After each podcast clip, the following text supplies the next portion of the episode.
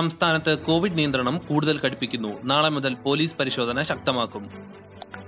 Covid പ്രതിരോധത്തിൽ U എസിനെ മറികടന്ന ലോകത്തെ ഏറ്റവും വേഗത്തിൽ കോവിഡ് പ്രതിരോധ കുത്തിവയ്പ് നൽകുന്ന രാജ്യമായി ഇന്ത്യ. ഫോബ്സ് അതിസമ്പന്ന പട്ടികയിൽ പത്ത് മലയാളികൾ. ഏറ്റവും സമ്പന്നനായ മലയാളി മുപ്പത്തയ്യായിരത്തി അറുന്നൂറ് കോടിയുടെ ആസ്തിയുള്ള എം എ യൂസഫ് അലി. ചലച്ചിത്ര താരങ്ങളും രാഷ്ട്രീയ പ്രവർത്തകരുമായ ശരത് കുമാറിനും ഭാര്യ രാധികയ്ക്കും ചെക്ക് കേസിൽ തടവ് ശിക്ഷ വിധിച്ച് കോടതി. പാനൂർ കൊലപാതകത്തിന് പിന്നിൽ രാഷ്ട്രീയ പകയെന്ന് കണ്ണൂർ സിറ്റി പോലീസ് കമ്മീഷണർ പതിനൊന്ന് പേർക്ക് പങ്കുണ്ടെന്ന് വെളിപ്പെടുത്തൽ.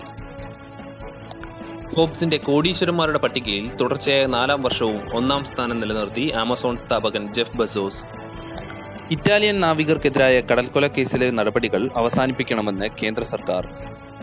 ഒരു കമാൻഡോയെ തങ്ങൾ ബന്ദിയാക്കി വെച്ചിട്ടുണ്ടെന്ന് ജാർഖണ്ഡിലെ മാവോയിസ്റ്റുകൾ. മോചനത്തിനായി സർക്കാരുമായി വിലപേശൽ ശ്രമം.